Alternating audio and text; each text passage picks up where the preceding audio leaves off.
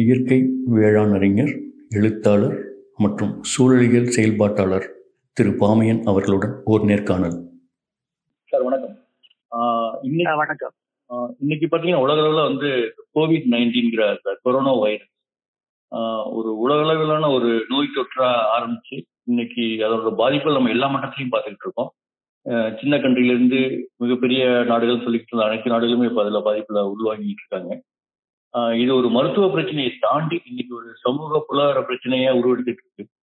நம்ம ஒரு இந்திய சமூகத்துல ஒரு தமிழ் சமூகத்துல இதனுடைய பாதிப்பு ஒரு சமூக ரீதியா பொருளாதார ரீதியா இனிமேல் எப்படி இருக்கும்? ஏன்னா நமக்கு இன்னும் இதோட முடிவு தெரியல.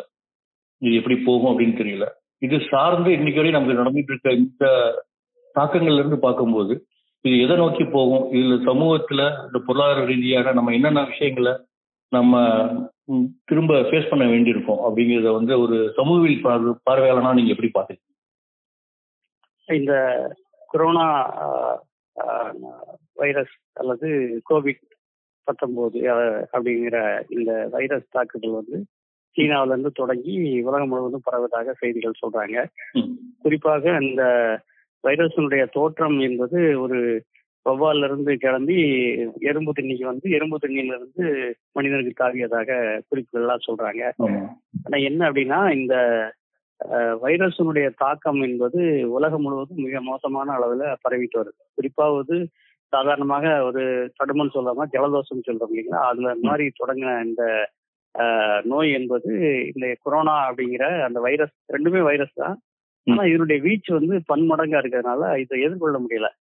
உடனடியா பாதிப்பு ஏற்படுறதுனால இது எதிர்கொள்ள முடியல. இது ஒரு பக்கம் மருத்துவ ரீதியா நடக்கக்கூடிய சிக்கல்கள் அது தீர்வுகள் அதுக்கான மாற்றுகளை பற்றி தேடிக்கிட்டு இருக்கும்போது நம்ம இன்னொரு கோணத்துல இதை அணுக வேண்டியிருக்கு. அது சமூகவியல் பார்வையா நம்ம பார்க்கணும் அப்படின்னா. சமூகத்துல இது எந்த விதமான மாற்றத்தை ஏற்படுத்தியிருக்கு அப்படின்னு பாத்தீங்கன்னா முதல்ல மருத்துவ ரீதியா பாத்தீங்கன்னா அது பெரிய தாக்கம்னு சொல்ல முடியாது. ஏன்னா அது உடனடியான ஒரு உடல் சீர் சீர்குலைவு அதுக்கான மருத்துவம் அப்படிங்கிற அளவோட நிக்குது ஆனா. சமூகவியல் தாக்கம்ங்கிறது இதை விட பல மடங்கு பெருசா இருக்கும் குறிப்பாக சொன்னோம்னா இந்த ஊரடங்குக்கு பிறகு ஏன்னா உலகம் முழுவதும் இந்த ஊரடங்கு அறிவிச்சிருக்காங்க எல்லா இடங்கள்லயும் வீடுகள்ல இருக்கணும் தொழிற்சாலைகளை மூடணும் அப்படிங்கிற. பெரிய அளவு வந்து இந்த தாக்கம் என்பது மிகப்பெரிய சமூக பொருளாதார சிக்கல்களை ஏற்படுத்தியிருக்கு. இன்னும் சொல்ல போனா பல நாடுகளோட அந்த ஜிடிபின்னு சொல்றாங்க ஒட்டுமொத்த உள்நாட்டு வளர்ச்சி அப்படிங்கிறது மைனஸ்ல போகும் அப்படின்னு சொல்றாங்க. பல நாடுகள்ல. குறிப்பா அது அமெரிக்கா போன்ற நாடுகள்லாம் வந்து மிகப்பெரிய அளவுல வீழ்ச்சியை நோக்கி போயிட்டு இருக்குது இப்ப இந்தியா வழக்கம் போல நம்ம அவ்வளவு கட்டமைப்பு இல்லா இல்லாதனாலையும் நம்மகிட்ட இருக்கக்கூடிய இந்த மற்ற நாடுகளை சார்ந்து வாழ வேண்டிய ஒரு சிக்கல் இருக்கிறதுனாலையும் நம்முடைய பொருளாதாரமும் மிகப்பெரிய வீழ்ச்சியை நோக்கி போறது நமக்கு நல்லாவே தெரியுது. இது இன்றைக்கு இன்னையில இருந்து கூட இன்னும் பதினஞ்சு நாள் நீட்டிச்சிருக்கிறாங்க. அப்போ இன்னும் பதினஞ்சு நாளுக்கு எந்த விதமான வேலைகளும் நடக்காது. இதுல மிக பாதிக்க மோசமா பாதிக்கப்படுறது யாருன்னா தினக்கூலிகளா இருக்கிறவங்க சாதாரணமான இந்த தள்ளு வண்டி வச்சுக்கிட்டு விற்கிறவங்க இந்த மாதிரி அன்றாடமாக ஒரு பிழைப்பு வேலை செஞ்சு பிழைப்பை வச்சு நடத்துறவங்க தான் மிகப்பெரிய சிக்கல்ல பாதிக்கப்படுவாங்க முதல்ல. அடுத்ததா பாத்தீங்கன்னா நடுத்தட்டு இருக்கு ஏன்னா இப்போ வந்து பொருள்களே இருக்காது. பணம் கையில இருந்தா கூட சந்தைகள்ல பொருள் இருக்காது. ஏன்னா பொருள் நடமாட்டம் எங்கேயுமே நடக்கல. அப்போ பொருள் இருக்காது சந்தையில. இப்போ பொருள்களை போய் பணம் இருந்தா கூட வாங்க முடியாத அளவுக்கு நெருக்கடியாக முற்றுது. அப்ப ஏற்கனவே ஒரு பகுதி ஒரு இருபது இருபத்தஞ்சு விழுக்காடு மக்கள் வந்து வாங்கக்கூடிய சக்தி இல்லாம சிக்கல்ல மாட்டிருக்காங்க. இன்னொரு வாங்கக்கூடிய சக்தி இருந்தா கூட அவங்களுக்கு பொருள் இல்ல. அது ஒரு இருபது கிட்டத்தட்ட நாற்பதுல இருந்து ஐம்பது விழுக்காடு மக்கள் வந்து மிகப்பெரிய நெருக்கடிக்கு உள்ளாவாங்க அதாவது உணவு உற்ப உணவு தேவையை நிறைவு செய்யக்கூடிய அந்த அளவுல கூட சிக்கலை சந்திப்பாங்க. இது வந்து மிகப்பெரிய தாக்கத்தை ஏற்படுத்தும். அது மட்டும் இல்லாம இப்போ நீங்க இது முடிஞ்ச பிறகு கூட இந்த வேலைகளை திரும்ப மீட்டெடுக்கிறது வந்து ரொம்ப சிரமமான காரியமா இருக்கும். ஏன் அப்படின்னா நம்ம ஊரடங்கு நோக்கி மையப்படுத்தும் போது அதுல குறிப்பா மருத்துவ மருத்துவ வல்லுநர்களுடைய கருத்தை தான் நம்ம கேட்டு கேட்டு படிக்கிட்டே இருக்க முடிய பொருளாதார வல்லுநர்களுடைய கருத்தோ சமூகவியல் வல்லுநர் கருத்தையோ நம்ம கேட்கல. எடுத்துக்கிட்டா பாத்தீங்கன்னா ஸ்வீடன்ல இந்த ஊரடங்கை பண்ணல அவங்க. ஸ்வீடன் நார்வே டென்மார்க் போன்ற நாடுகள்ல. அதனால ஸ்வீடன்ல வந்து ரொம்ப தெளிவாவே சொல்றாங்க நாங்க இத ஊரடங்கு இல்லாமலே எதிர்கொள்வோம் அப்படின்னு ஒரு பார்வை வச்சு அவங்க வேகமா போய்கிட்டு இருக்காங்க. அதை பற்றியான விமர்சனங்களும் நிறைய வந்துகிட்டு இருக்கு. அது சரியா தவறா அப்படிங்கிற விமர்சனம் வருது. ஆனா அவங்க அதை வந்து வெற்றிகரமா எதிர்கொண்டுட்டே வர்றாங்க. அப்ப இந்த ஊரடங்கை தொடர்ந்து நடத்துவது முற்றிலுமாக நடத்துவது என்பது இன்னும் சிக்கல்களை தான் உருவாக்கும்.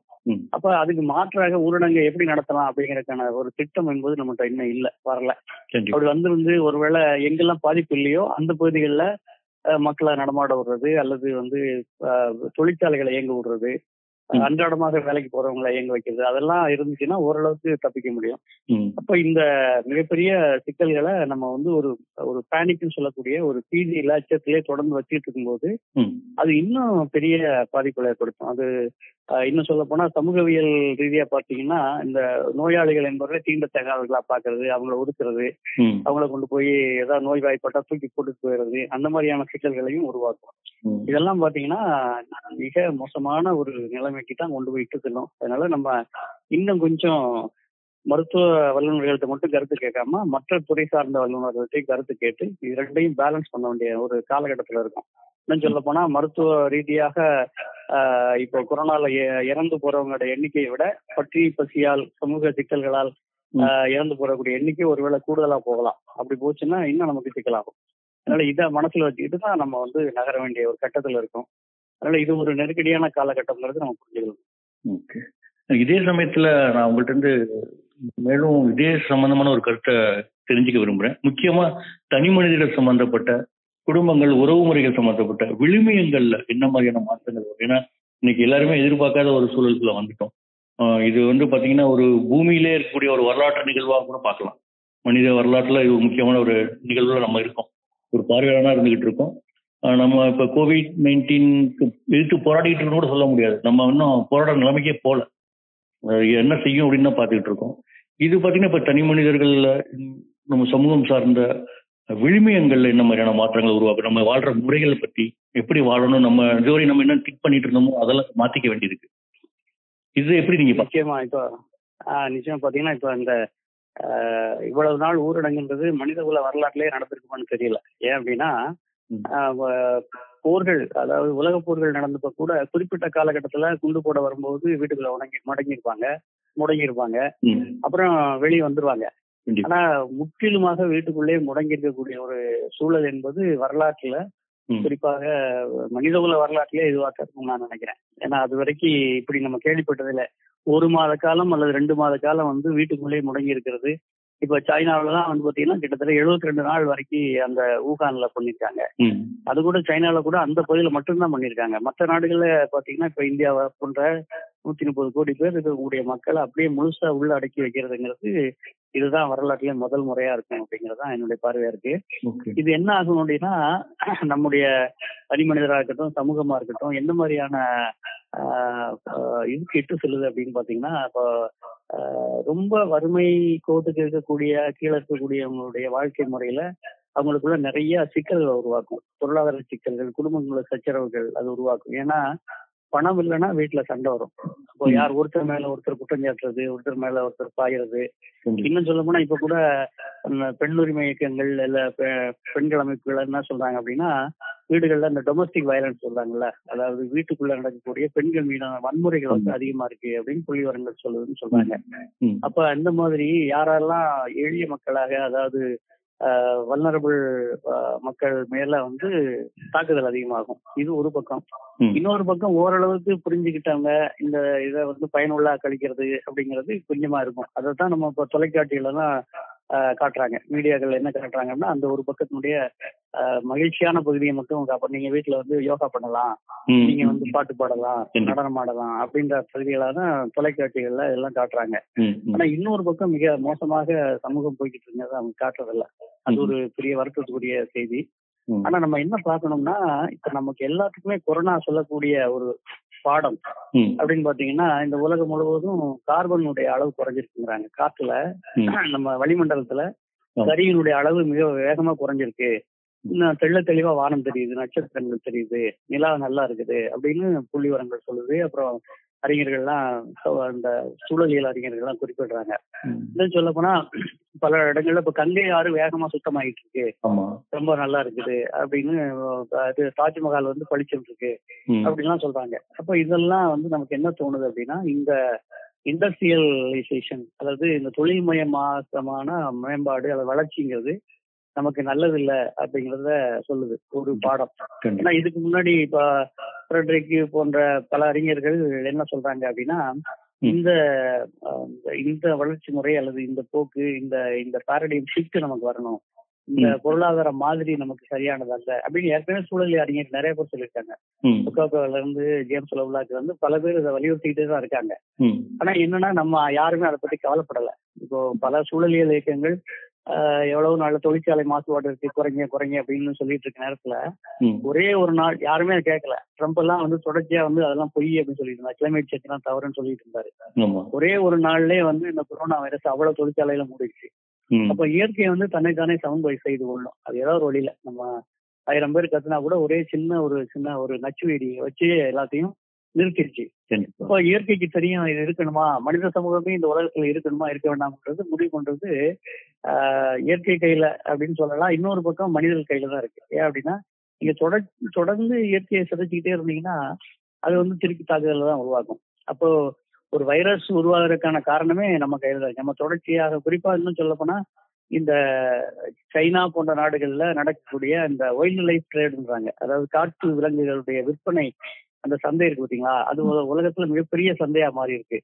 அப்போ என் காட்டுல இருக்கக்கூடிய அதாவது அந்த காட்டுக்கே உரிய தன்மைகளோட இருக்கக்கூடிய ஒரு விலங்குக்கு அங்க இருக்கக்கூடிய வைரஸ் வந்து ஒரு பிரச்சனையா இருக்காது. கண்டிப்பா. ஆனா அதே விலங்கு கொண்டு வந்து நீங்க வந்து இத்தாலியிலயோ அல்லது அமெரிக்காவிலேயோ கொண்டாந்து விற்கும் போது அதுல இருந்து ஒரு சின்ன வைரஸ் வந்து மனித குலத்துக்கு தாவும். அதை தாங்க முடியாது.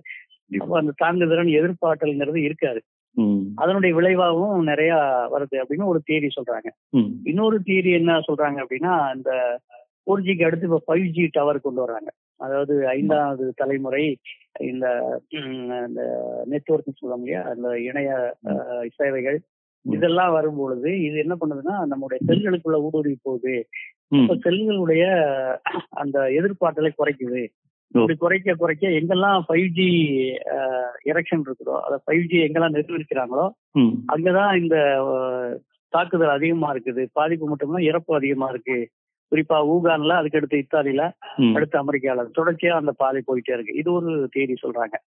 ஆனா எப்படினாலும் எல்லாத்துலயும் மைய புள்ளியா வந்து நிக்கிறோம் அப்படின்னா இயற்கையை சிதைக்கிறது தான் இயற்கையை யாரெல்லாம் சிதைக்கிறாங்களோ அந்த சிதைக்கக்கூடிய இடத்துல இருந்து சிக்கல் தொடங்குது. அப்போ இயற்கையின் மீது நீங்க வந்து தாக்குதல் கொடுக்காம இயற்கையோடு இணைந்து வாழ்றது அப்படிங்கறதான் நம்ம பார்க்கணும் அப்ப தற்சார்பு பொருளாதாரத்தை நோக்கி நீங்க போய் ஆகணும் அப்ப. அந்தந்த பகுதியில உற்பத்தி ஆகக்கூடிய பொருள்கள் அந்தந்த பகுதியில விளையக்கூடிய பொருள்கள் அங்க இருக்கக்கூடிய தொழில்களில் வைத்துக் கொண்டு சமூகத்தை நீங்க கட்டி அமைக்கும் போது. அங்க வந்து உங்களுக்கு வந்து எந்த சிக்கல் குறிப்பா சொல்ல போனோம்னா இந்த அமெரிக்காவிலே வந்து ஆமிஷ் கம்யூனிட்டின்னு ஒரு கூட்டம் இருக்காங்க. ஒரு குழு. அவங்க வந்து தனியாக தற்சார்போட வாழக்கூடிய ஒரு சமூக அமைப்பு. அவங்க பாத்தீங்கன்னா அவங்கள்ட்ட வந்து இந்த கொரோனா பாதிப்பே இல்லைங்கிறாங்க. அப்போ ஒரு அமெரிக்கா இவ்வளவு தாக்குதல் நடக்கக்கூடிய கொரோனா இந்த தாக்குதல் இருக்கக்கூடிய ஒரு இடத்துல கூட இயற்கையை நேசிச்சு தன்னந்தனியாக வாழக்கூடிய ஒரு அமைப்பு அந்த கூட்டத்து மேல. வைரஸ் தாக்குதல் இல்லைங்கிறது நமக்கு ஒரு செய்தியை சொல்லுது. என்ன செய்தி அப்படின்னா நீங்க வந்து தற்சார்போட வாழ்ந்தீங்கன்னா நல்லது அப்படிங்கறது சொல்லுது. இதே போல பல ஆப்பிரிக்க நாடுகள்ல. இந்த தாக்குதல் குறைவா இருக்கு. அதே போல ஸ்காண்டினேவியா நாடுகள்ல குறைவா இருக்கு. அப்ப எங்கெல்லாம் வந்து இயற்கையை ரொம்ப சிதைச்சு அதை வந்து ரொம்ப எனர்ஜியை கன்சியூம் பண்ணி வாழக்கூடிய மக்கள் மத்தியில தான் இந்த கொரோனாவோட பாதிப்பு அதிகமா இருக்கு. அப்ப நமக்கு என்ன பாடமா வருது அப்படின்னா நம்ம நீங்க திரும்பவும் தற்சார்பு நோக்கி போங்க அப்படிதான் சொல்லுது. அதான் எத்தனை பேர் ஏத்துக்குவாங்கன்னு தெரியல. ஏன்னா இப்ப திரும்பவும் நம்ம குமாரப்பாவையும் காந்தியையும் திருப்பி படிக்க வேண்டிய ஒரு கட்டத்துல வந்து நிக்கிறோம். அவங்க சொல்லக்கூடிய அந்த பொருளாதார மாதிரிகளை நம்ம மீண்டும் கட்டமைக்கணும். ஏன் அப்படின்னா இன்னைக்கு பாத்தீங்கன்னா பணம் இருக்குது பெரிய பெரிய வசதி வாய்ப்புகள் இருக்கு ஆனா சாப்பாடு கிடைக்கல. சாப்பாடுக்கு வந்து திருவிழா நிக்க வேண்டியிருக்கு. அப்ப உணவை உற்பத்தி பண்ணக்கூடிய அந்த அமைப்பு என்பது நம்மகிட்ட தொடர்ந்து சிதைக்கப்பட்டிருக்கு. அப்புறம் குளோபலைசேஷனுக்கான ஒரு முற்றுப்புள்ளின்னு கூட நான் பாக்குறேன்.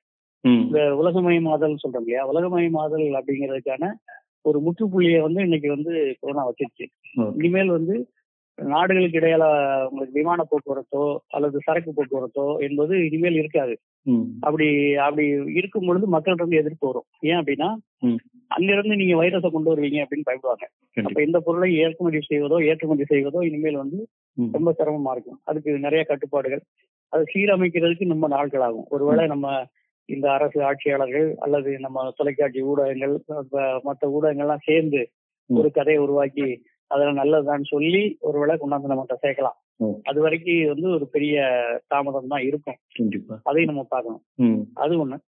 அப்புறம் இந்த நம்மளுடைய வாழ்க்கை முறையில வந்து நிறைய மாற்றங்களை கொண்டு வரக்கூடிய சூழல் வரும். ஏன் அப்படின்னா இனிமேல் வந்து ஆடம்பரமா வாழ்றது ரொம்ப அஹ், நுகர்வு அதிகப்படுத்துறது. அந்த நுகர்வு வெறின்றது குறையறதுக்கான வாய்ப்புகள் இருக்கு.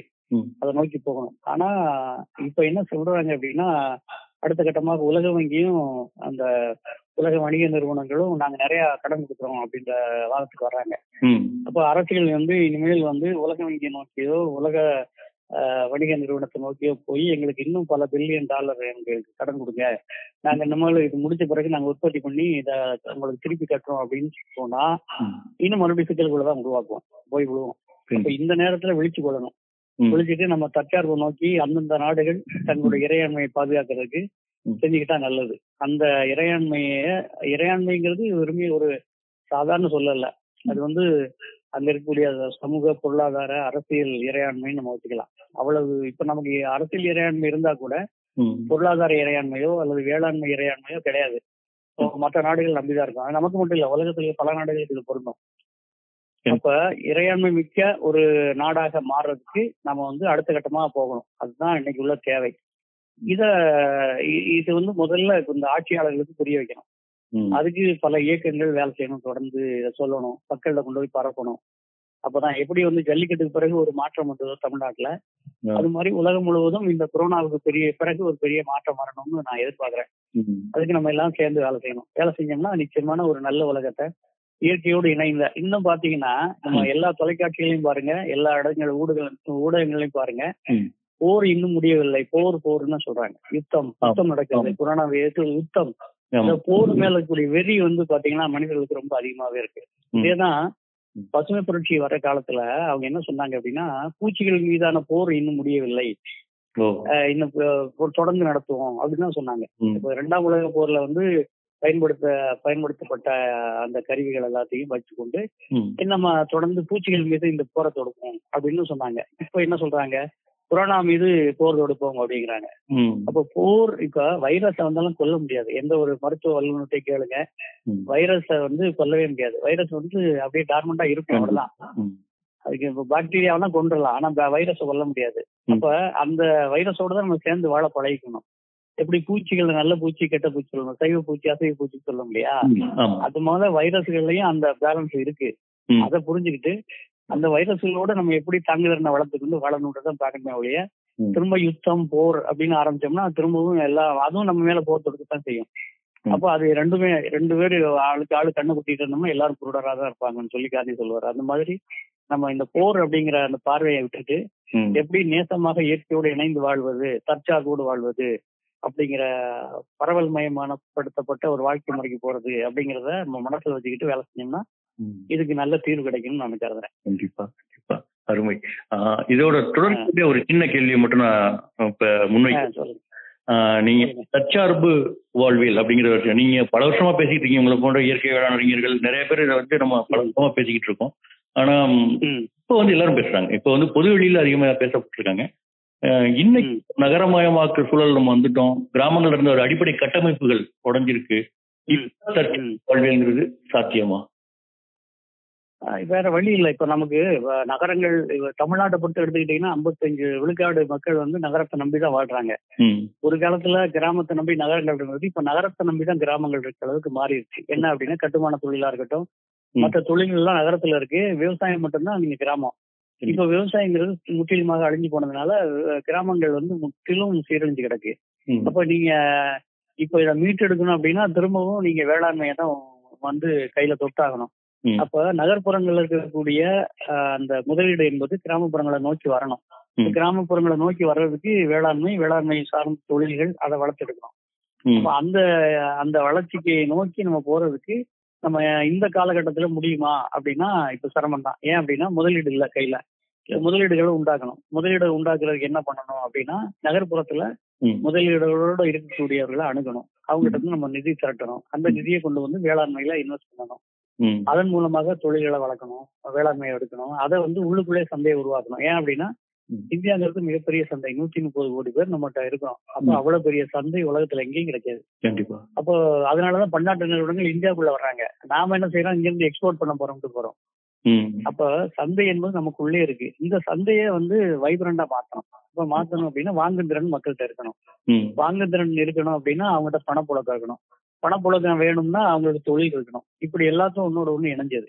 அப்ப இந்த தொழிலை உருவாக்குவதற்கு ஒரு முதலீடு தேவைப்படும். அந்த முதலீடை வந்து நம்ம நகர்ப்புறத்துல இருக்கக்கூடிய ஓரளவுக்கு கொஞ்சம் நடுத்தர மக்கள் நடுத்தர மக்களை விட அதை விட கொஞ்சம் மேம்பட்ட நிலையில பண வசதியோட இருக்கவங்களோட இருந்து நம்ம நம்ம முதலீடுகளை திரட்டணும். கிராமப்புறங்கள்ல பயன்படுத்தப்படாத நிலங்கள் நிறைய கிடக்கு. அந்த நிலங்கள்ல கொண்டு போய் இது முதலீடு செய்யணும். அப்போ உழைப்பு செலுத்தணும். அதுல வரக்கூடிய வருமானத்தை நம்ம பகிரணும். அப்படி வந்து பண்ணா மட்டும்தான் ப்ரொடக்ஷன்ங்கிறது நடக்கும். இப்போ உற்பத்தி நடந்தா மட்டும்தான் நீங்க வந்து இந்த சிக்கல்கள் எல்லாம் தீர்க்க முடியும். இப்ப அந்த உற்பத்தியை நோக்கி போகாம நம்ம திரும்ப திரும்ப பங்குச்சந்தை அதுல போய் ஒரு முதலீடுனா எல்லாமே அது சூட முதலீடு தான் சொல்லலாம். ஒரு போலியான முதலீடு தான் சொல்ல முடியும். அந்த முதலீடு எப்பயுமே வந்து மக்களுக்கு விடிவு தராது. இன்னொன்னு என்னன்னா ஏற்றத்தாழ்வு இருக்கு பாத்தீங்களா? அது அதிகப்படுத்திட்டே தான் போகுது. இன்னைக்கு இருக்கக்கூடிய இந்த மாடல் என்பது. டிஸ்பாரிட்டின்னு சொல்லுவாங்க. நீங்க சமத்துவத்துக்கு எதிரானதா இருக்கு. இப்ப ஒரே இடத்துல கொண்டு போய் எல்லாத்தையும் குவிச்சிட்டீங்கன்னா பல இடங்கள் வந்து எம்டியா இருக்கும். அப்ப இந்த பரவல் மையம் மட்டும்தான் அதுவும் குறிப்பா வேளாண்மையில நீங்க முதலீடு பண்ணா மட்டும்தான் நிறைய பேருக்கு வேலை வாய்ப்பு நிறைய பேருக்கு வருமானம் சந்தைங்கிறது பெருகும். அப்படி இல்லாம நீங்க வேற எந்த துறையில நீங்க போய் முதலீடு செஞ்சாலும் அது குறிப்பிட்ட சில பேருக்கு வசதி வாய்ப்பா இருக்குமே ஒழிய பலதரப்பட்ட மக்களுக்கு வந்து வருமானத்தை தராது. நிச்சயமா. அப்போ இந்த நம்ம கிராமங்களை மறுமலர்ச்சி செய்ய வேண்டிய கட்டாயத்துல இருக்கும். அப்ப இத போன நம்ம போன தொடர்ச்சியா பேசினா கூட இன்னைக்கு வந்து இந்த கொரோனா நமக்கு வந்து ஒரு பாடத்தை சொல்லியிருக்கு. ம். தற்கார்பை நோக்கி போ அது கிராமத்தை நோக்கி போ அப்படிங்கறது என்னுடைய பொருள். கிராமத்துல இருக்கக்கூடிய மத்த சிக்கல்கள் இருக்கு. இப்ப கிராமத்துல வந்து பாத்தீங்கன்னா ஜாதி மதம் போன்ற சிக்கல் மதத்தை விட ஜாதி ரொம்ப கொடுமையானதா இருக்கு. அப்ப அதை நம்ம எதிர்கொண்டுதான் ஆகணும். எதிர்கொண்டு அதை சரி பண்ணணும். ஏன் அப்படின்னா இந்த நாம இங்க இருந்தா வாழ்ந்தாக வேண்டிய கட்டாயத்துல இருக்கோம். அப்ப இங்க இருக்கக்கூடிய கழிவுகளை நம்ம நீக்கிதான் ஆகணும். இப்ப அதுக்காக பயந்துட்டு நம்ம வெளியே ஓட முடியாது. இப்ப அங்க நின்று தான் நம்ம வந்து அதை அகற்றுறதுக்கான வேலையில பார்க்கணும். அப்ப சாதியற்ற சமூகமாக இல்ல சாதி சமத்துவ சமூகமாக மாறுவதற்கான வேலைகளையும் இதோட செய்யணும். அப்ப இந்த ரெண்டு வேலையும் செய்யும் பொழுது உற்பத்தியை நீங்க வந்து பொதுவாக அடித்தட்டு மக்கள்கிட்ட வந்து நிலமோ அல்லது உற்பத்தி திறனையோ கொடுத்துட்டாலே பாதி விடுதலை கிடைச்சிடும். அப்ப இயல்பா வந்து நமக்கு வந்து மாற்றம் என்பது வர ஆரம்பிச்சிடும். அப்ப கிராமங்களை விடுதலை செய்வதற்கு. நாம வந்து வேலை செஞ்சாகணும் அப்ப கிராமத்தை நோக்கி தான் நம்ம வந்து வேலை அதாவது குறிப்பா வந்து இந்த மாற்றத்தை விரும்பக்கூடிய மக்கள் குறிப்பாக சமூக செயல்பாட்டாளர்கள் சமூக போராளிகள் இவங்க எல்லாரும் சூழலியல் போராளிகள் உட்பட கிராமத்தை நோக்கி போக வேண்டிய ஒரு காலத்துல இருக்கும். அப்படி செஞ்சா மட்டும்தான் மாற்றம் வரும் ஏன் அப்படின்னா நமக்கு இயற்கை வளம்ங்கிறது ரொம்ப குறைவாலாம் ஒண்ணும் கிடையாது போதிய அளவு இருக்கு. போதிய அளவு மழை பெய்யுது. மழை குறைவா இருந்தா கூட மழை நாட்கள் குறைவா இருந்தா கூட மழையினுடைய அளவு ஒன்றும் குறையல அப்போ அதுக்கு தகுந்த மாதிரி திட்டமிடல் நம்முடைய குறிஞ்சி முல்லை மருதம் சொல்லும் இல்லையா அது மாதிரியான திட்டமிடல். அதுக்கான திட்டமிடலுக்காக முதலீடு அப்புறம் திறன் வளர்ப்பு இதெல்லாத்தையும் ஒருங்கிணைந்த முறையில செய்யும் பொழுது. நாம நிச்சயமா வெற்றி பெற முடியும் அதான் ஒரு ஜெஃப்லாட்டன் சொல்றதுதான். இந்த உலகத்தில் உள்ள எல்லா சிக்கல்களையும் தீர்ப்பதற்கு வேளாண்மை மட்டுமே தீர்வு அப்படின்னு சொல்றாரு. அதுதான் நம்ம வந்து இப்ப கையில எடுக்க வேண்டிய தருணம். நன்றி. அருமை அருமை. நன்றி நன்றி சார் இது. தொடர்ந்து பேசக்கூடிய ஒரு பொருள். நம்ம ஒரே நாள்ல எல்லாத்தையும் பேசிட முடியாது. வருங்காலங்களில் நம்ம இது சார்ந்த விஷயங்களை நிறைய விவாதிக்கலாம். நன்றி. நிச்சயமா பேசுவோம். பேசுவோம். வணக்கம் வணக்கம். நன்றி. நன்றி.